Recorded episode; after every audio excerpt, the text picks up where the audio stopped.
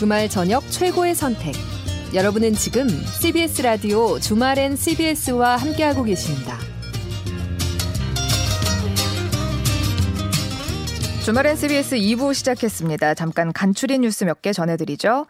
오늘 서울 도심 곳곳에서 대규모 집회들이 연달아 열렸습니다. 오늘 오후 1시쯤 세종대로 일대에선 자유통일당과 양대 노총 공동대책위가 집회를 열었습니다. 참가자들은 노래를 따라 부르며 피켓을 들었지만 시민들은 소음 때문에 불편함을 호소했습니다.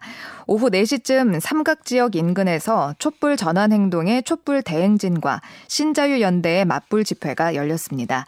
이에 경찰은 집회 구간에 교통경찰을 배치하며 서울 도심권 교통 관리에 나섰습니다. 미국 권력 서열 3위인 낸시 펠로시 미국 하원 의장의 남편 폴 펠로시를 공격해 중상을 입힌 괴한의 소셜 미디어는 극우 음모론 집단인 큐어넌 등에 대한 언급으로 가득했던 것으로 전해졌습니다. 영국 BBC 방송에 따르면 오늘 새벽 미국 샌프란시스코 퍼시픽 하이츠의 고급 주택가에 위치한 펠로시 부부의 자택에 둔기로 무장한 40대 남성이 침입해 남편인 폴 펠로시를 둔기로 공격했습니다. 조사 결과 폴을 공격한 괴한의 신원은 44세 남성 데이비드 데파페로 확인됐습니다. 코로나19 유행이 반등 조짐을 보이면서 오늘 신규 확진자 수가 3만 명대를 기록했습니다. 중앙방역대책본부는 오늘 0시 기준 신규 확진자가 3만 7,321명으로 어제보다 1,397명 늘었다고 밝혔습니다. 오늘 신규 확진자 수는 토요일 발표 기준으로 지난달 17일 이후 6주 사이 가장 높은 수준입니다. 경남 지역 노동사회단체는 정부가 일본 해상자위대 창설 70주년 관함식에 해군 함정을 보내기로 한 데 대해 참가를 철회하라고 밝혔습니다. 민주노총 경남본부, 진보정당, 사회단체 회원 등은 오늘 경남 창원시 진해구 북원 로터리 이순시 장군 상 앞에서 친일 국방 규탄 기자회견을 열고 정부 결정 철회를 촉구했습니다. 기자회견이 열린 진해구는 해군 부대 다수가 위치한 곳입니다. 이상은 경향신문 제휴 CBS 노컷 뉴스였습니다.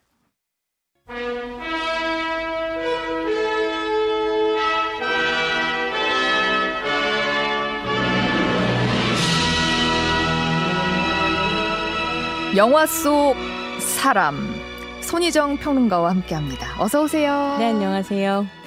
저 날이 추워지니까 그런 생각 드는 거예요. 이제 곧 오스카상의 계절이 오는 거잖아요. 아, 네, 그렇습니다. 그래가지고 이번에 우리나라에서는 어떤 또 좋은 소식을 가져올까 이런 걸 막 기대해 보면서 아까 기사를 하나 찾아보니까 우리나라 국가대표는 박찬욱 감독의 헤어질 결심이라고 하더라고요. 네, 저는 뭐 당연한 결과 아닌가 뭐 이렇게 생각하기도 하고요. 올해 저의 최애 영화 중 한 편이에요. 그래서 영화가 개봉을 하고 국내에서도 엄청나게 팬덤이 만들어지면서 많은 사랑을 받았었던 작품이고요. 뭐 이미 깐느에서 세계적으로는 이제 인정을 받은 작품이니까요. 오스카에서도 좋은 결과 있었으면 좋겠습니다. 네. 오늘은 영화가 아니라 드라마를 골라오셨다고요? 네, 제가 너무 사랑하는 드라마인데요. 청취자들과 함께 나누고 싶어가지고 가지고 왔습니다.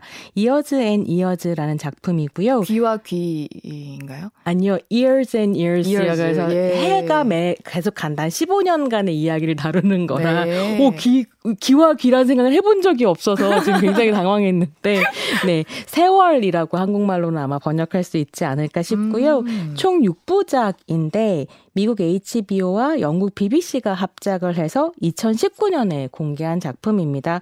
이번 주 뉴스를 들으면서 이 드라마 생각이 많이 나더라고요. 어, 떤 뉴스를 보시면서? 어, 네. 리즈 트러스 전 영국 총리 소식 때문인데요. 참, 우리도 잠 못 드는 밤의 연속이지만, 네. 아, 세계 곳곳에서 잠을 못 들고 계시겠구나, 이런 생각이 들었고요. 뭐, 영국 역사상 세 번째 여성 총리였는데, 뭐 70년대생이고 젊은 총리라서 굉장히 주목을 많이 받았었죠. 근데 대책 없는 감세 정책으로 결국 집권 44일 만에 사임을 했습니다. 리즈트러스라는 사람은 어떤 인물이에요? 별명이 카멜레온이라고 하더라고요. 이 말이 그 사람을 굉장히 잘 설명해 준다고 하는데요. 중도 좌파 정도의 stance인 자유민주당 소속이었다가 보수당으로 들어가서 극우의 기수가 된 사람이고요. 뭐 한국과 비교를 한다면 정의당원이다가 국민의힘 대통령이 된 것과 비슷하다. 오. 이렇게 비교하시는 분들도 계시더라고요. 그러니까 뭐 뚜렷한 신념이 없이 이름과 인기를 얻기 위해서 카멜레온처럼 자기 색을 바꿔왔다는 점. 그렇게 전향한 후에는 뭐 친브렉시트, 친자본, 반이민 등의 기조를 이제 이어왔다는 점에서 자기 중심이 없는 포퓰리스트다 이런 평가를 받는 이제 정치인이기도 합니다. 그럼 왜 리즈 트러스를 보면서 이어지앤 이어지를 떠올렸는지 네. 궁금해집니다. 드라마, 드라마 속으로. 속으로 한번 가볼까요? 네. go go go go. 네 드라마는 브렉시트 이후인 2019년부터 2034년까지 영국의 근미래를 배경으로 하는데요. 이게 좀 특이한 포맷이죠. 뭐 되게 먼 미래를 다루거나 음, 과거를 다루는 게 아니라 오늘부터 시작해서 15년 후까지를 이제 그리는 드라마인데 이 15년 동안 영국에서는 구구 정당이 집권을 하게 되고요. 미국에서는 트럼프가 재선에 성공을 하고 오. 또 트럼프 이후에는 미국에서 굉장히 유명한 극우 정치인이면서 복음주의자이죠. 마이크 펜스가 대통령에 취임을 합니다. 뭐 다른 나라에서도 비슷한 상황들이 막 펼쳐지는 금미래인 어, 거죠. 네. 그럼 트럼프 재선 8년이죠, 그러니까 총? 네. 8년에 마이크 펜스 대통령. 네, 굉장히 섬뜩한 미래가 예. 펼쳐지는데요. 이게 2019년에 나온 드라마다 보니까요. 트럼프가 재선에 실패하기 전에 드라마가 나오거든요. 시청자들이 이거 보면서 예언 맛집 되는 거 아니냐. 어, 진짜 트럼프 네. 재선하는 거 아니냐. 이러면서 뭐 흥미로워하기도 하고 무서워하기도 하고 그랬는데요. 다행이랄까요? 예언은 어쨌거나 틀렸습니다. 근데 아직 그 가능성이 없진 않은 것 같아요. 그렇죠. 미국 정치 상황도 알 수가 네. 없으니까요. 근데 저는 이제 리즈 트러스가 총리가 됐다는 소식을 들으면서 그러니까 퇴임 전에 어 미국 예언은 틀렸는데 영국 예언은 맞았나? 이런 생각이 좀 들기도 했는데요. 이 드라마 속에 영국의 가상의 극우 정당이 등장을 하고 이 극우 정당을 이끄는 사람이 여성 정치인입니다. 이 정당 이름은 사성당인데요. 약간 뭐 이탈리아의 오성 운동을 떠올리게 하는 그런 음. 이름이기도 하고요. 이 사성당을 이끄는 사람이 기업가 출신의 여성 정치인인 비비안 룩인데요. 이 비비안 룩은 엠마 톰슨이라는 배우가 연기를 해요. 네. 기가 막히게 하고요. 이게 어떻게 보면 극우 여성 정치인 전문 배우가 저는 세계에 두 명이 있다고 생각하는데 네. 한 명이 메릴 스트립이라면 음, 우리 지난번에 살펴봤잖아요. 네, Don't Look Up에 나오는 네. 그 게다가 메릴 스트립 같은 경우는 대처 연기도 한 적이 있거든요. 어. 철의 여인에서.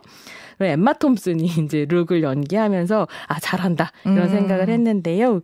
이 비비안 룩이 마치 트럼프처럼 정치적 nobody 아무도 아닌 사람 에서 시작을 해서 결국 총리 자리에 오르고 어떤 짓을 이제 저지르는가가 드라마의 중요한 배경이 됩니다. 그 과정들이 나오는 건가요? 기업인 출신으로 어떻게 총리 자리에 오르는지? 네, 그렇습니다. 이제 주요 주인공은 아니지만 중요한 배경으로 계속 나오는데요. 어떻게 기업인 출신이 총리까지 되는가? 게다가 보수당 소속도 아니고 사성당이라는 극우 정당을 통해서 살펴보면 기꺼이 광대가 됨으로써 주목을 끌고 대중의 사랑과 지지를 받는 거죠. 네. 그래서 예컨대 정계에서 아무도 주목하지 않을 때 TV 토론 프로그램 같은 데 나가서 매우 자극적인 막 원사를 하면서 인기를 얻기 시작합니다. 그래서 이 6부작 드라마의 첫 장면이 뭐냐면 비비안 룩의 TV 토론 장면인데요. 네. 토론 프로그램에서 이제 막 룩이 막 이런저런 얘기를 하니까 한 청중이 룩에게 질문을 합니다. 손을 들고 아 질문이 있다. 음. 뭐라고 물어보냐면 팔레스타인 인권 문제에 대해서 지금 어떻게 생각하냐? 이스라엘이 굉장히 못되게 굴고 있는데 네. 너의 의견은 뭐냐? 이렇게 물어보니까 룩이 답합니다. 팔레스타인? 이러면서 나는 팔레스타인 문제에 1도 관심 없어. 라는 얘기를 욕을 섞어서 하죠. 그렇죠. 네. 이게 F워드를 쓰는데 네. 제가 또 방송이라 예, 우아하게 예, 1도라고 바꿨는데 1도 관심 없고 그냥 내 집 앞 쓰레기통이나 잘 치워줬으면 좋겠다. 좋겠어. 이런 얘기를 하는 거죠. 근데 이게 기존 정치인들의 문법과는 완전히 다른 정치인이 등장을 한 셈이었고요. 네. 이것을 TV로 보고 있던 영국 국민들의 반응이 폭발적으로 이제 터집니다. 좋게요? 그러니까 뭐, 아, 뭐 저런 인간이 다 있어. 저런 사람이 정치를 한다고? 라고 말하는 사람도 있지만, 완전 사이다다. 마음에 든다. 막 이런 사람들도 있고, 천차만별인 거죠. 그러면서 그 발언을 하고 난 뒤 단 20초 만에 검색어 1위에 등극합니다. 와. 그렇게 해서 2019년부터 차근차근 자기의 지명도를 올려가면서 8년 후에는 드디어 결국 총리로 선출되게 되는 거죠. 그럼 이 발언 이후에는 어떤 뭐 얘기를 하거나 활동을 해서 지명도를 음. 넓혀가나요? 음. 그러니까 떨어져도 계속 선거에 나오는 겁니다. 어. 그러니까 사실 이걸 보면서는 한국에도 굉장히 특이하고 이상한 자기를 정치인이라고 말하는 종교인들 있잖아요. 어. 그래서 뭐 내 눈을 바라보면 뭐가 된다 뭐 이렇게 얘기하시는 이런 분들이 계속 선거에 나와서 지명도를 올리는데 처음엔 우리가 아 재밌다 이러면서 방송에도 다루고 이러지만 그 재밌다가 어떻게 그 사람의 이름값을 높여주는가를 지금 음. 생각해 보면 아, 좀 무서운 일이구나라는 생각도 하게 되는데요.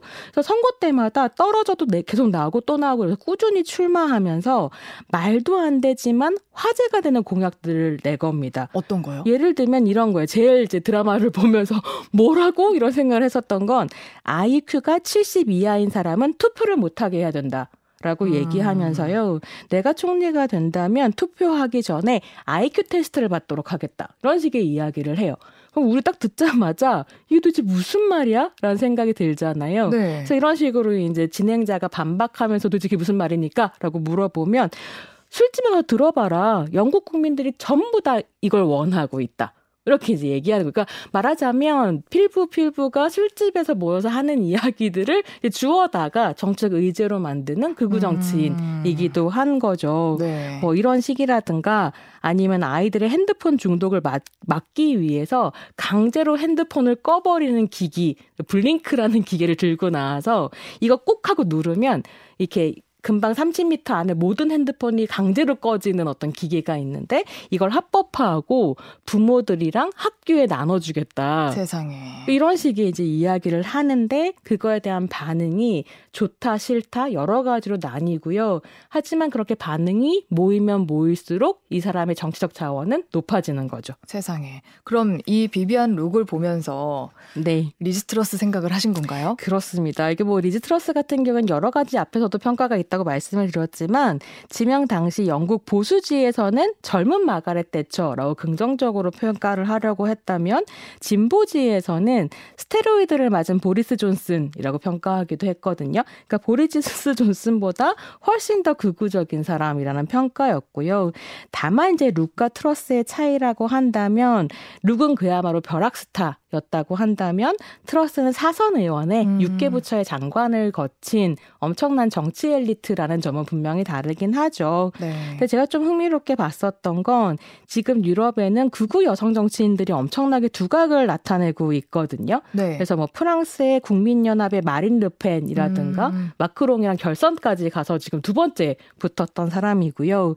이탈리아의 이탈리아 형제당의 조르자 멜로니. 제가 아. 이거 당 이름 얘기할 때마다 웃음 이 나와서 죄송합니다. 네. 이제 멜로니라든가 이제 리즈 트러스까지 극우 여성 리더 3인방으로 묶일만 했는데요.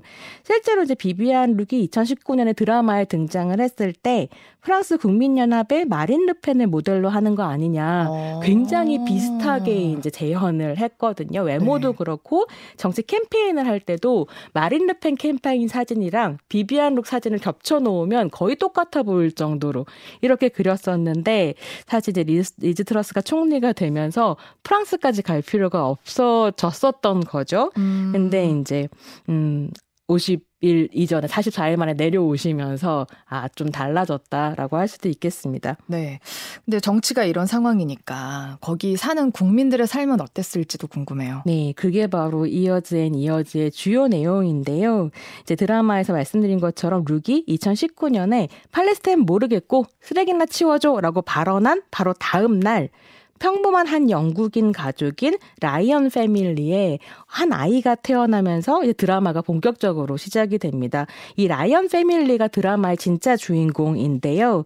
사남매와 그들의 핵가족 그리고 이 이제 가족들을 돌보는 약간 가모장 같은 느낌의 할머니 뮤리엘로 이루어진 대가족입니다. 그래서 네. 할머니 생일마다 다 같이 모여가지고 파티하고 이런 가족인데요. 이 사남매의 구성이 좀 흥미롭습니다. 아나키스트 혁명가인 첫째 이디스, 펀드 매니저인 줄, 둘째 스티븐, 공무원인 셋째 데니, 그리고 이제 생산자 생산직 노동자인 넷째 로지 이렇게 4남매인데 네. 이 중에 로지가 아이를 낳은 거고요. 이 아이의 이름을 링컨이라고 이제 붙입니다. 그래서 가족들이 병원에 모여서 링컨이 태어난 걸 막 축하하면서 분위기가 되게 좋은데요. 셋째인 데니가 이렇게 링컨을 안고 아, 네. 아, 내 조카 둥기둥기 하면서 막 분위기 좋은 상태에서 이렇게 아이를 쳐다보다가 네. 예언이라도 예언이라도 하듯이 한마디를 해요. 아휴 이런 세상에서 애를 어떻게 키울지 모르겠어. 이렇게 얘기하는 거죠. 너무 현실적인데요. 이제 분위기가 갑자기 이제 사해지는데요. 네. 그러면서 뭐라고 얘기하냐면 지금은 걱정해야 될 게 너무 많잖아. 심지어 정부부터 시작해서 은행도 무섭고 뭐부터 걱정해야 될지 모를 지경이야. 라고 얘기하면서 온갖 대기업들은 우리를 알고리즘 정도로만 취급하고 대기에서 기온에서 비까지 오염시키고 있는 상황이고 IS 봐라 무섭지? 근데 미국 봐라 우리가 살면서 미국을 이렇게 무서워하게 될 줄 알았어? 너무 끔찍해. 그런 이야기를 쭉 하는 거죠. 네. 그래서 온갖 가짜 뉴스를 보면 뭐가 진짜인지도 모르겠어 라고 하면서 지금도 이렇게는 안 좋은데 라면서 링컨을 보면 너는 어떡하니? 음. 30년 후, 10년 후, 5년 후도 괜찮을까? 라고 딱 얘기하면서 드라마가 막 진행되기 시작하는데요. 네. 아주 빠른 시간 안에 5년 후가 착착착착 지나갑니다. 음. 그 이제 링컨의 첫 번째 생일, 두 번째 생일, 세 번째 생일에서 다섯 번째 생일까지 네. 한 5분 정도 시간 안에 무슨 일이 세계적으로 벌어지는지를 보여주면서 이제 시간이 흘러가게 되죠. 어떤 일들이 벌어져요? 그 5년 동안에 이제 트럼프가 재선에 성공하고 이게 제가 요번에 다시 보면서 좀 놀랐는데요. 우크라이나에서 군사 구테타가 일어나면서 러시아군이 우크라이나로 들어가는 설정이 음. 있더라고요. 네. 그리고 독일에서는 안겔라 마르켈 메리켈이 사망하는데요. 어. 또이 뉴스가 나오니까 비비안 룩이 스쳐 지나면서 뭐라고 얘기하냐면 TV에서 아우 속이 다 시원하다. 이라고 또 이제 사람들이 막 경악을 하고 네. 그렇게 2024년이 됩니다. 있습니다. 근데 이 몽타주가 정말로 인상적인 건요. 그렇게 세상이 막 점점 망해가고 있다고 느낄 때에도 사람들이 일상을 같이 보여주는데 음. 일상은 또 일상대로 흘러간다는 점. 인 음, 거죠. 그럼 계속 그렇게 흘러가요? 네. 그렇게 해서 이제 2024년이 딱 되면서 막 사건들이 또 이제 본격적으로 터지게 되는데요. 링컨의 생일이 또 돌아온 거죠. 음. 그래서 온 가족이 오랜만에 모여 있는데 갑자기 영국 전역에 사이렌이 울립니다. 이게 도대체 무슨 일인가 했더니 재선을 했던 트럼프가 임기 며칠을 앞두고 2024년이니까 그러니까 곧 내려올 때가 된 거죠. 네. 중국에 핵미사일을 쏜 겁니다. 아. 드라마가 정말 소름 끼치는데요. 네. 미중 무역 전쟁이 진짜 전쟁으로 비화돼 버린 상황이고요. 아. 그러면 4차 대전이 시작되는 건가요? 그럴 수도 있었던 거죠. 사람들이 막 울며 불며 이제 끝났어 막 이랬는데 다행히 중국이 납작 엎드리면서 4차 세계대전은 벌어지지 않는 것으로 드라마가 어. 진행이 되거든요. 하지만 미국이 핵폭탄을 터뜨렸다는 건 너무 큰 문제고 세계적으로 미국에 대해서 어떻게 제재를 할 것인가 이런 논의가 이제 시작이 되는데요. 이 목소리의 중심에 있는 것이 첫째인 이디스입니다. 어. 그러니까 전 세계로 연합을 한 세계 시민들이 미국 견제 목소리를 내고 이 세력의 리더가 이디스인 거죠. 네. 그래서 이제 6개월이 지난 후에 나중에 이디스가 그 이제 미국의 핵을 견제해야 된다는 막 운동을 하면서 TV까지 출연을 하게 되는데요.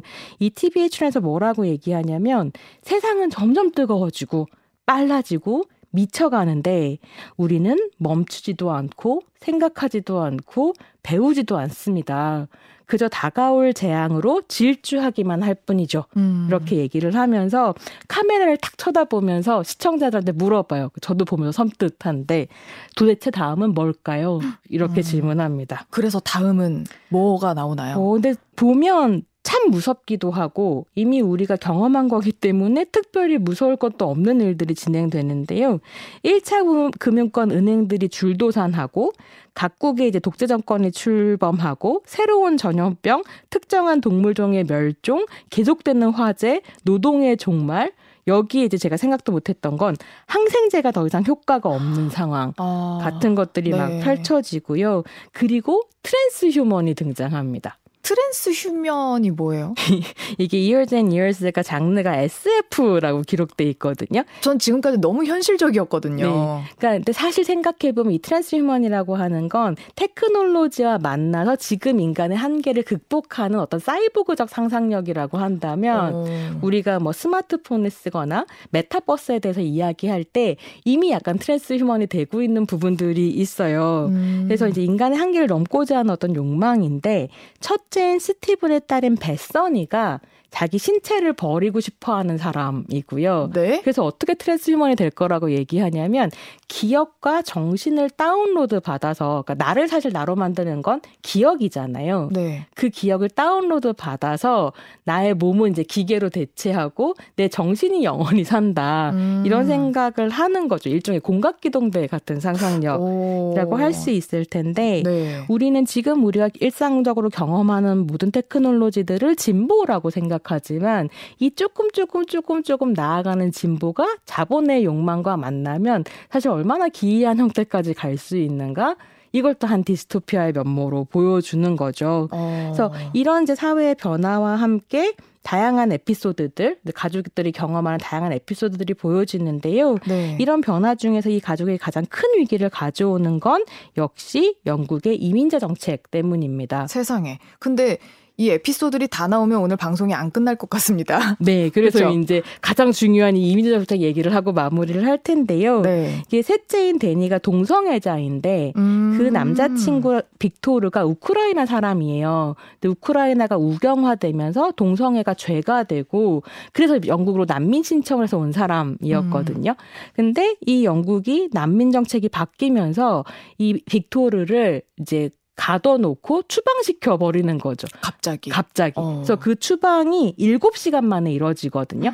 뭐 자신의 위치라든가 난민지위라든가 이런 걸 소명할 기회가 없이 갑자기 7시간 만에 이제 추방이 돼 버리고요. 빅토르를 가족이라고 생각하는 라이언과 사람들이 이제 총 뭐랄까 모여서 다 함께 모여가지고 빅토르를 구하기 위해 최선을 다하는 이야기가 어. 또 이제 드라마에서 펼쳐지게 됩니다. 네. 근데 좀 재미있는 건 이렇게 빅토르를 구하려고 하는 라이언가 사람들의 노력이 이제 비비안 룩이 이런 식으로 막 극우 정치를 하니까 사실 라이언가 사람들만 힘든 게 아니겠잖아요. 여러 네. 가지가 힘들어지니까 반 비비안 룩을 외치는 시민 혁명들이 조직되게 되는데요. 음. 그 시민 혁명과 만나면서 완전히 빵 터지는 이런 이야기로 진행이 되는 거죠. 네. 오늘의 사람은 누구예요? 네, 오늘의 사람은 이디스를 뽑아봤습니다. 이디스. 아까 그 첫째. 그 선봉에 섰던. 네, 혁명가 이디스인데, 사실 이제 라이언가 사람들이 정말로 굉장히 인구가 다양하게 구성돼 있어요. 동성애자, 이성애자, cisgender, 트랜스젠더, 노동자, 뭐, 보수당 지지자, 공, 뭐, 공산당 지지자, 아, 노동당 지지자, 공산당이랍니다. 네. 노동당 지지자 이런 사람들이 많이 모여 있어서 음. 이 라이언가 자체가 어떻게 보면 영국인들을 상징한다라고 할 수 있거든요. 그래서 이 영국인이 주인공인 드라마에서 누가 가장 제 마음을 움직였는가라고 한다면 역시 있는 그대로의 상황을 받아들이지 않는 사람, 노라고 얘기하는 사람 이디스인 음. 것 같다. 그래서 어, 네. 순응하지 않는 존재의 우아함을 보여주는 사람으로 이디스를 오늘 꼽아봤습니다. 노라고 외칠 수 있는 순응하지 않는 존재의 우아함을 갖춘 이디스 오늘의 사람인데 네. 아, 듣고 나니까 전 너무 무섭네요. 너무 재밌고요. 근데 제가 이 작품을 보고 사실은 제일 마음에 남았던 대사는 한 6시간 정도 되는 작품인데요. 이 모든 사건들이 지나고 난 다음에 가족들이 이제 모여가지고 식사하는 장면에서 감호장인 뮤리헬이 하는 말이에요. 근데 이 사람이 이제 가족들한테 뭐라고 얘기하냐면 너희들이 만든 세계에 온 것을 환영한다. 이렇게 말하거든요. 음. 그 과정 안에서 가족이 죽기도 하고 떠나기도 하고 막 이러는데 결국 그 세계의 고통이라고 하는 건 일부 정치인들이 만든 게 아니라 수능했던 우리의 책임이기도 하다는 거고 그러면서 이렇게 얘기해요. 대형 마트의 계산원이 키오스크로 바뀌었을 때 너희들은 그게 편하다는 이유로 아무 말도 하지 않았지. 이렇게 음. 얘기하거든요. 근데 이 드라마가 한국에 들어온 게 2020년이었어요. 코로나 팬데믹이랑 함께였고 딱 그 해에 한국에서 대형마트에 드디어 계산원이 키오스크로 바뀌는 일들이 벌어지거든요. 음. 근데 그때 사람들이 그냥 넘겼단 말이고 4차 산업혁명이 이런 거지. 노동은 정말 할 거고 우린 그냥 이렇게 사는 거야. 근데 이 드라마를 보면 우린 그냥 이렇게 사는 거야라고 하는 건 사실 없는 거 아닌가. 음. 이렇게 사는 거야 끝에 사실 어떤 비극이 있는가. 이런 걸 좀 함께 생각해 볼 수도 있을 것 같습니다. 네. 오늘의 선곡은요? 네. 오늘의 선곡은 마이클 잭슨의 Heal the World입니다. 네. 오늘 Years and Years 라는 작품을 함께 이야기 나눠봤는데요. 저는 이제 사실 보지는 못했는데 꼭 한번 봐야겠다는 생각이 들었습니다. 아, 너무 재밌고요. 음악이 굉장히 좋아서 이 세월이 탁탁탁탁 흘러가는 게 정말 years and years로 흘러가는 게 음악과 함께 쫙 리듬을 타거든요. 그래서 재미도 있고 메시지도 있고 그다음에 미래 우리 미래 예측하는 책 같은 거 많이 보잖아요. 음, 네. 멀리 가실 필요 없이 이 작품을 보면서 함께 미래를 예측해 보실 수도 있을 것 같습니다. 그러고 보니 제가 선곡에 대한 이유를 안 여쭤봤네요. 아, 선곡은 아, 그러니까 이게 너무 세상이 각박하고 힘들잖아요. 세상을 이렇게 좀 만지면서 치유하면서 함께 가자 이런 생각으로 꼽아 보았습니다.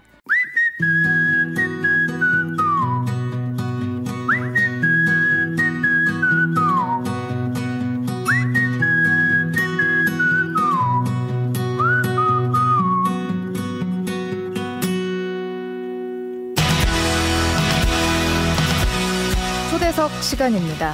10월 15일 6시 15분. 대부분의 사람들이 졸린 눈을 겨우 뜨고 있을 때 냉장 샌드위치 라인 소스 교반 작업 중이던 20대 청년 여성 노동자가 교반기에 빨려 들어갔습니다. 이것이 SPC 청년 노동자 사망 사건인데요. 그날을 재구성해보면 이렇습니다. 6시 15분에 사고가 발생했고요. 함께 일하던 반장이 발견을 했습니다. 6시 17분 야간 현장 관리자에게 유선으로 연락을 했고 26분쯤 야간 현장 관리자가 그제야 119에 신고를 합니다. 20분 정도 지난 6시 43분에 119 구급 차량이 현장에 도착을 했고 소방서, 경찰도 현장에 도착을 했습니다. 그 이후 8시 40분쯤 운구 차량이 현장에 도착을 했고요. 9시 14분에 안전보건공단이 현장에 도착을 했습니다. 그리곤 작업 중지 명령을 했죠.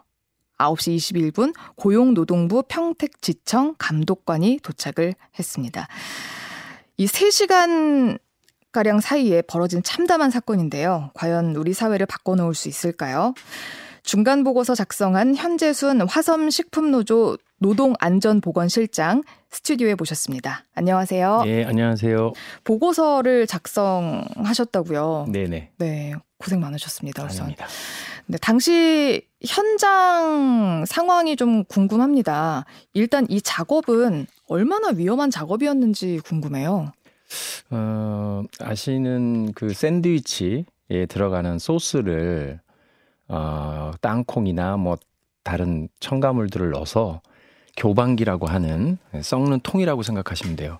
거기에 소스를 붓고 이제 땅콩이나 첨가물들을 순차적으로 넣으면서 그 교반기 안에 나, 날이 있거든요. 네. 날이 돌아가면서 이제 에, 섞는 그런 공정인데 이 소스를 담는 통 그게 좀 무거워요. 한 15kg에서 20kg 정도 된다고 음. 하고 그거를 어 11시간 동안 계속 적재해 놨다가 또 빼서 붓고 하는 것을 계속 반복하는 거죠. 그러니까 이제 아 힘이 든 거죠. 그래서 이제 그 사망자 사망하신 분이 이제 카톡을 통해서 힘들다라는 것도 어. 했다라는 것도 언론에 나왔잖아요. 이제 그만큼 많이 힘든 작업입니다. 무, 무거운 소스를 계속 옮기는 과정이고 그 네, 과정에서는 뭐 발을 헛디디거나 뭐 혹은 넘어질 수 있는 그런 상황이었다는 거죠. 그렇죠. 무게 중심이 좀 음, 아, 안으로 쏠리면서 그렇게 이제 넘어질 수도 있는 것으로 추정되고 있습니다. 그럼 그 기계 안전 장치가 있었는지가 되게 중요한 그렇죠. 부분일 것 같은데요. 예. 지금 자동 멈춤 장치라고 하는 인터락이라고 하는 덮개를 덮고 원래 이제 교방기가 돌아가야 되는데 덮개가 열리면 네. 자동적으로 멈추는 거죠. 그리고 네. 안전하잖아요. 그거가 없었고요. 덮개를 제거한 상태로 돌렸고 네. 그다음에 나중에 나온 얘기지만 이제 안전망 그 교반기 위에 안전망을 이렇게 에, 넣어서 들어가지 못하도록 하는 안전망이 있었는데 음. 그것도 제거하고 작업을 시켰다라고 나와 있습니다. 와, 그럼 안전 장치가 전혀 없는 상태였네요. 네. 예. 그리고 막중한 업무량이 있었다라는 이야기도 있더라고요. 이게 지금 시대에 많지 않은 주야 맞교대예요. 그러니까 이 주야 주야로 이 두 개 조가 맞교대를 하는 거죠. 그러니까 12시간을 일하는 거예요. 하루에요? 지금 시대에 많지 않거든요. 그리고 이제 쉬는 시간이 1시간인데 그것도 다 쉬지 못했다고 하고 12시간인데 11시간을 네. 연속적으로 일을 와. 하신 거죠. 그래서 힘들다고 하신 거라고 보입니다. 어, 근데 사고 일주일 전에도 사고가 났었다 하더라고요. 예, 이, 이 샌드 라인하고 이 샌드위치 라인은 아니고요. 다른 라인인데 뭐 고구마 케이크 만든 라인이라고 하는데 벨트에 손이 끼었어요. 음. 근데 이분이 이제 그 아웃소싱 비정규직이라는 이유로 제대로 치료를 받지 못하고 조치를 제대로 안 한 거죠. 어. SPL에서. 네. 그래서 혼자 그냥 본인이 병원 가서, 가서 치료도 하셨다고 하고 더 황당한 거는 사고 나자마자 빨리 어떻게 조치를 해야 되는데 그게 아니라 사람들을 불러다 모아놓고 팀장으로 일하고 알고 있는데요. 왜 손을 뭐 누가 넣으라고 그랬냐는 둥 뭐 하여튼 언어 폭력을 그러니까 그훈 훈계라고 그러나요? 보통? 네, 그런 거 한 거죠. 참 이게 사람이 다쳤는데. 네. 그만큼의 이 SPL의 이 조직 문화나 뭐 이런 것에 대한 제대로 된 진단이 좀 있어야 되지 않을까 싶습니다. 그럼 그 일주일 전에 났던 사고에도 컨베이어 벨트 자체에 안전 장치가 없었다는 거네요. 그렇죠. 뭐 그거는 별도로 좀 조사를 해봐야 되는데 음. 그것까지는 예. 근데 그뿐만 아니라 이미 많은 사고가 있었다면서요. 네네. 요 사고 터지고 나서 그 언론에서 뭐 그다음 의원실에서 많이 요청도 하고 해서 나온 건데 2017년부터 올해 9월까지 37명 산업재 재 사고자가 있었고요. 네. 그중에 이제 이번처럼 끼임 사고가 15명, 넘어짐 11명, 뭐 무리한 동작 4명 정도 있었다고 합니다. 그러니까 기존에 15번의 사고가 비슷한 사고가 있었다는 거죠. 그러면 막을 수 있었던 거잖아요. 그렇죠.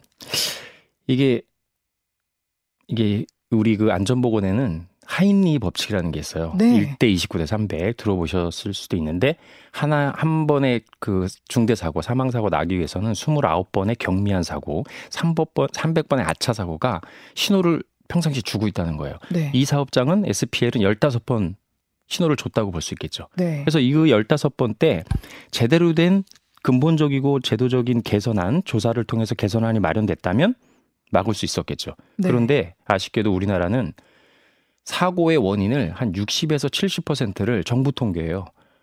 그러니까 산업재 조사표라는 걸 막 내거든요, 정부가. 네. 그거 갖고 통계를 내는데 사고 원인이 뭐냐? 1등이 작업주 작업자 부주입니다. 60에서 70%가. 그러니까 사람한테 사람의 실수나 부주의를 돌리기 때문에 근본적인 이유를 조사할 이유가 없어. 그러니까 같은 유형의 사고가 계속 반복되는 거죠.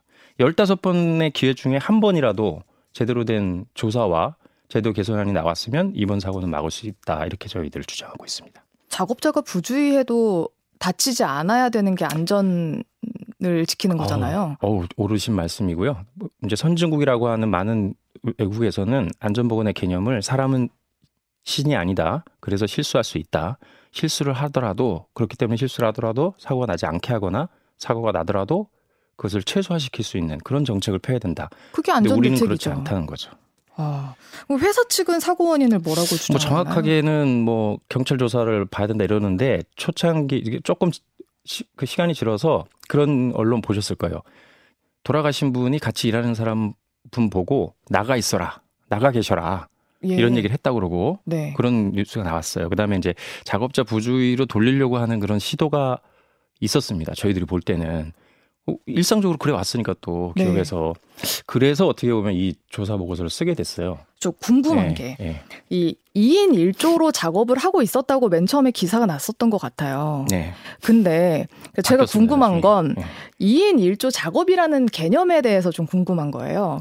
그 개념이 뭐 여러 가지가 있는데 실제로는 그 개념은 지금 여기에서는 별로 중요하지 않습니다. 왜냐면은 처음에 회사가 2인 1조라 그랬다가 나중에 번복을 했어요. 그러니까 번복이 아니라 그냥 뜨뜻미지근하게 그냥 뭐 조사 경찰 조사가 이루어져야 되는데 왜 그랬냐면 저희들이 판단할 때는 2인 1조라 그랬다 했는데 노동부가 이렇게 발표했거든요.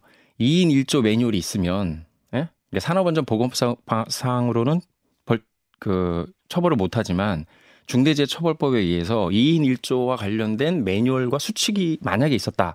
그러면 걸린다. 위반된 위반이다. 왜냐면 매뉴얼대로 안 했으니까. 네. 그, 그 기사가 나가고 난 다음부터 2인 1조 작업이다라는 걸 강하게 주장을 안 해요. 그러면서 뭐 그러면 매뉴얼이 있었냐라고 얘기하면 뭐 그건 아닌데 뭐 함께 하는 작업이라고 솔직히 있었다. 어. 함께 하는 작업이지 2인 1조죠. 어? 이런 정도의 상태로 가고 있는 거거든요. 네. 그래서 이제 2인 1조라고 하는 것에 대한 명확한 해석이 뭐 틀려질 수는 있는데 같은 공정을 교반기를 들어붙는 그러니까 소스를 들어붙는 그 무거운 그 공정을 두 명이 하게 해야 되는 거냐? 음. 또는 같은 공간에 이 교반기가 있는 공간에 지금처럼 다른 일을 하고 있었지만 한 명이 따, 다른 일을 하고 있는 사람 한 명이 있더라도 그걸 2인 1조로 볼 거냐 이런 거거든요. 네. 근데 별로 크게 중요하지 않아요. 왜냐? 어쨌든 간에 사고가 날 때 사람이 있어야 되게 만드는 게 중요하잖아요. 그럼요. 네, 그 개념이 중요한 거기 때문에 어쨌든 간에 2인 1조라는 매뉴얼이 있건 없건 사업주는 위반한 것이다. 왜냐면은 음. 그 매뉴얼이 있었으면 안 지켜서 위반한 거고 없었으면 그런 매뉴얼을 안 만들어서 위반인 거예요. 아. 있거나 없거나 SPL은 처벌받을 수밖에 없는 구조입니다. 지금. 문제 투성이네요. 네. 중간 보고서는 결국 사고 원인을 뭐라고 판단을 하신 거예요? 저희는 이제 금방 말씀드렸듯이 첫 번째는 그이이 로직 트리라고 하는 이런 도구를 통해서 이제 분석을 했는데 직접적인 원인은 2인 1조가 무시된 거. 음. 그렇죠? 뭐 어떤 이유든 간에 없었어. 네. 사고 당시에 있었으면은 버튼 눌렀으면은 돌아가시진 않았을 거예요. 네. 예, 질식사 하진 않았다는 거죠. 그다음에 이제 생산 속도를 높이기 위해서 처음에 말씀드렸던 자동 멈춤 장치나 안전방 다 해제했다는 음. 거예요. 생산 속도 빨리 어, 빨리빨리 생산해야 되니까 그거 다 지키다 보면은 생산을 빨리 못 해. 그러니까 덮개도 아. 없애고 안전방도 없애고 손 넣어서 막 하는 것도 그냥 묶어하고 네. 네? 이렇게 한 거죠. 그 다음에 이제 소스 작업에 아, 이게 무거운 작업이었는데 이런 개선 요구가 계속 있었거든요. 지휘에서 3인 1조 해달라. 오. 부을 때만이라도 두 명이 하게 해달라. 혼자 하면 당연히 위험한 그렇죠. 거네요. 위험하니까. 근데 그것도 무시됐어요. 그 다음에 이제 회사가 나중에 얘기한 이 안전망, 교반기 안전망 이렇게 이렇게 체크 무늬로 돼 있는 안전망인데 음, 네. 그거 없었던 거. 요거 중에 하나만이라도 돼 있었으면 사고가 나지 않았을 뿐더러 사고 났더라도 에, 부상 정도로 그치, 그치셨겠죠.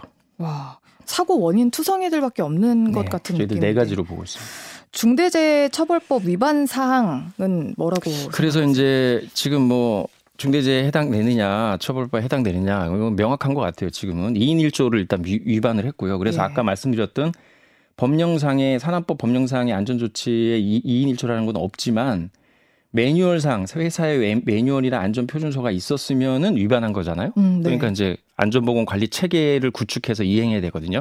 중대재해처벌법 4조에 그렇게 돼 있어요. 그게 네. 안 그걸 안 하면 1년 이상의 징역, 10년 이하의 벌금에 처한다 이렇게 돼 있거든요. 음. 무조건 되는 이 아까도 말씀드렸듯이 매뉴얼이 있거나 없거나 다 걸리게 돼 있어요. 네. 그리고 또 하나는 이제 중대조치 위반인데 아까 그 미리 그 사전에 있었다고 그랬잖아요. 사고가 네. 일주일 전에 사고도 있었고 그러면은 이제 그 사고가 났을 때 재해 발생 시에 재해 재발 방지 대책을 세웠어야 되거든요. 그게 네. 조, 조항에 있어요. 네. 또 4조에. 그거 위반하면 또 걸려요. 음. 근데 여기는 그걸 위반한 거죠.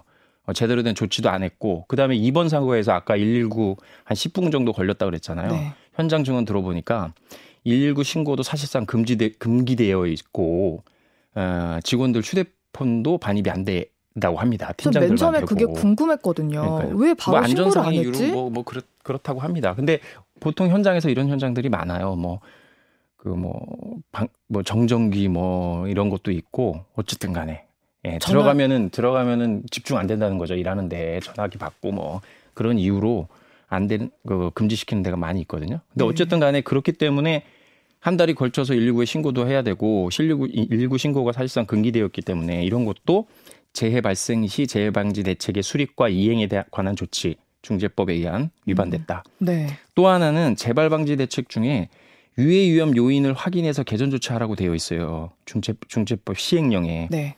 이건 뭐냐면 관계 안전보건 관계 법령을 따라야 되는데 그 법령이 보통은 산업안전보건법이라는 겁니다. 예. 여기에 보면 위험성 평가라는 게 있어요. 이거 뭐냐? 현장에 위험성 위험성 있는 것을 사전에 평가해서 조치하라는 거거든요. 음. 이거 제대로 했으면 교반기 작업, 그죠?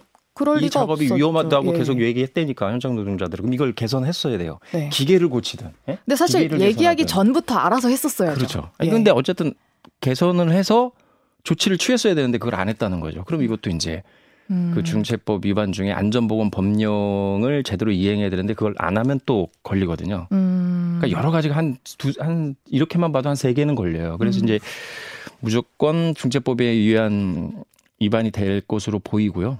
어떤 개선안들이 필요한? 그래서 지금 말씀하시는 것처럼 이 원인을 이 이 로직 트리라는 게 원인을 밝혔잖아요. 지금 시스템적인 원인을 네 가지를. 네. 요네 가지 원인을 바꾸는 게 개선안이 되는 거예요. 아. 그래서 이제 이게 명확한 인과관계를 원인과 결과관계를 어, 밝힐 수 있는 도구다라고 해서 저희들이 쓰고 있는 건데, 그러니까 2인 1조 개선해야죠.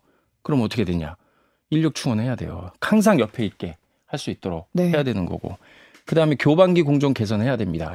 위험하다고 하니까 옆에 붙어서 하게 하든 다양한 방법을 어, 교반기 공정 개선에 쓰일 수 있도록 해야 되겠죠. 네. 훈련과 절차도 매뉴얼에 대한 훈련과 절차도 시켜야 되겠고요. 그럼요. 훈련 받은 적이 한 번도 없대요. 매뉴얼도 본 적도 없대. 노동자들은. 아. 그리고 이제 주야간 막교대 개선. 지금 이 막교대 12시간 막교대 하는 데가 어디 있습니까? 그러게요. 3조 2교대나 3조 3교대로 바꿔야 됩니다. 그러려면 음. 인력 충원해야 되니까 돈이 들어요. 이윤 돈이 들고요. 그다음에 이제 어 그게 좀 예, 사고 조사 진상 조사일을 저희가 요구하고 있거든요. 네. 제대로 된 사고 조사를 통해서 시스템적인 원인을 밝히고 어 작업 공정인 기술적인 요인부터 관리 운영적 요인, 업무 환경적 요인까지 진단해야 된다. 이렇게 음. 요구해서 국민 진상 조사위를 요구하고 있습니다. 이거는 기억하시겠지만 2016년 구의역 스크린도어 사고 때 네. 서울시가 진상규명위원회를 꾸렸어요. 노동자, 유가족이 추천한 민간 전문가, 뭐 시민단체 이렇게 해가지고 꾸렸거든요. 그리고 2018년도 삼성중공업 크레인 사고 때도 꾸렸습니다. 음. 그때 문재인 대통령이었을 거예요 아마 꾸리라고 네. 그랬어요. 2019년 김용균 아시죠? 태안화력 사고 예. 김용균님 그때도 조사위원을 꾸렸습니다. 정부나 지자체가 어, 꾸릴 것을 이제 지시를 하고 음. 꾸려져 가지고 제도 개선을 찾고 장기적으로 여기로 따지면 SPL 그룹 차원의 그룹 네. 차원에서 계속 일어났잖아요. 산이도 일어나고 막 그룹 차원의 진단을 통해서 안전보건 개선안을 마련한다. 음. 그래서 진상조사위 구성을 제 1로 요구하고 있습니다. 어, 그럼 이 회장이 사고 나고 나서 천억, 천억. 투자하겠다라고 얘기를 했잖아요. 그럼 이 돈은 일단 사람 뽑는 데도 쓰여야 하고 너무 근데 명확하게 정해져 있는 것 같아요. 사람 쓰는데 쓴다라는 내용이 없어요 이번에. 이게 약간 대자뷰인데 2019년도에요. 그 대산 산단이라고 석유화공단이 모여 있는 데서 사고가 계속 났어요. 네. 그래가지고 막 이렇게 사회적으로 지역 사회적으로 막 문제가 되니까 대산 사사 큰 기업이거든요. LG 뭐 현대오일 막 이런 데서 8,070억 원을 5년간 쓰겠다고 발표했어요. 안전 네, 뭐 설비 투자 뭐 이런 식으로 비슷해. 그래서 저희가 그랬죠. 그 8,070억 원이 어디에 쓰이는지 어떻게 아느냐. 어? 통제도 안 되고 뭐 감독도 안 되는데 그래서 이 검증위원회를 만들 것을 요구했는데 서산시가 받았어요, 그거를. 네. 그래갖고 주민단체, 시민단체, 환경부 뭐 이렇게 해가지고 그 8,070억 검증위원회를 만들었습니다. 19명의 위원을 꾸려서. 네. 그래서 매년 어떤 것을 했는지를 이행 점검하고 설비를 어떻게 했는지 검증도 하는 회의를 해요. 지금까지도. 그래서 저희가 이 천억 SPL에도 요구하고 있습니다. 음. 다음 주 월요일 날 기자회견을 통해서 범국민 서명 운동을 제안하면서 몇 가지 요구안을 낼 건데요. 그 중에 하나가 이 천억에 해당되는 돈을 어디다 쓸 건지를 어 객관성과 신뢰성을 확보해야 SPL도 이 지금 떨어진 추락한 이미지를 올릴 거 아닙니까? 그래야 음. 지금 자발적인 불매 운동이 사그러들 거 아니에요. 예. 그러려면은 검증 받아야죠. 그래서 음. 똑같이 서산의 경우가 있으니 천억 안전 환경 투자 검증위원회를 만들어라. 음. 구성해라. 음. 그래서 거기에 이제 다양한 분들이 들어가서 매년 어떻게 쓰고 있는지. 제일 먼저 써야 될 거는 어디겠어요? 사람 뽑아야죠. 그렇죠. 3조 2교대, 3조 3교대 바꿔서 사람 뽑아야 돼요. 네. 그렇게 요구하고 있습니다. 아, 이번에 중간 보고서 작성하시면서 그 현장 에 있었던 노동자들이나 작업자들 많이 만나셨다고 네. 아까 그러시던데 그 사고 음. 난 다음 날도 계속 작업을 아. 계속하라는 아. 지시를 받은 걸 보고 우리가 정말 많은 분노를 느꼈는데 직접 들어보신 이야기는 어땠나요? 그게 공분을 산 거죠. 이제 장례 장례식장을 다음 날 내려갔는데요. 현장에서 공장이 돌리고 있다는 얘기가 있었어요. 그래서 네. 저희들이 빨리 저희 화섬식품 노조 주회장님 소수 노조이긴 한데 들어가서 찍으, 찍으시라 그랬고 그거를 언론에 공개되면 음. 공개하면서 지금 이렇게 이제 공분을 사게 된 거거든요. 근데 계속해서 이제 뭐 빵 장례식장에 갖다 놓고 또 대구로 이동시켜서 또 일 시키고 네. 제가 평택에서 추모제를 사회를 보면서 네, 좀 가슴이 아프더라고요. 네. 네. 현재순 화섬식품노조 노동 안전보건실장과 함께했습니다. 고맙습니다. 네, 고맙습니다. 네, 오늘 주말엔 CBS 여기에서 마무리하겠습니다. 여러분 고맙습니다.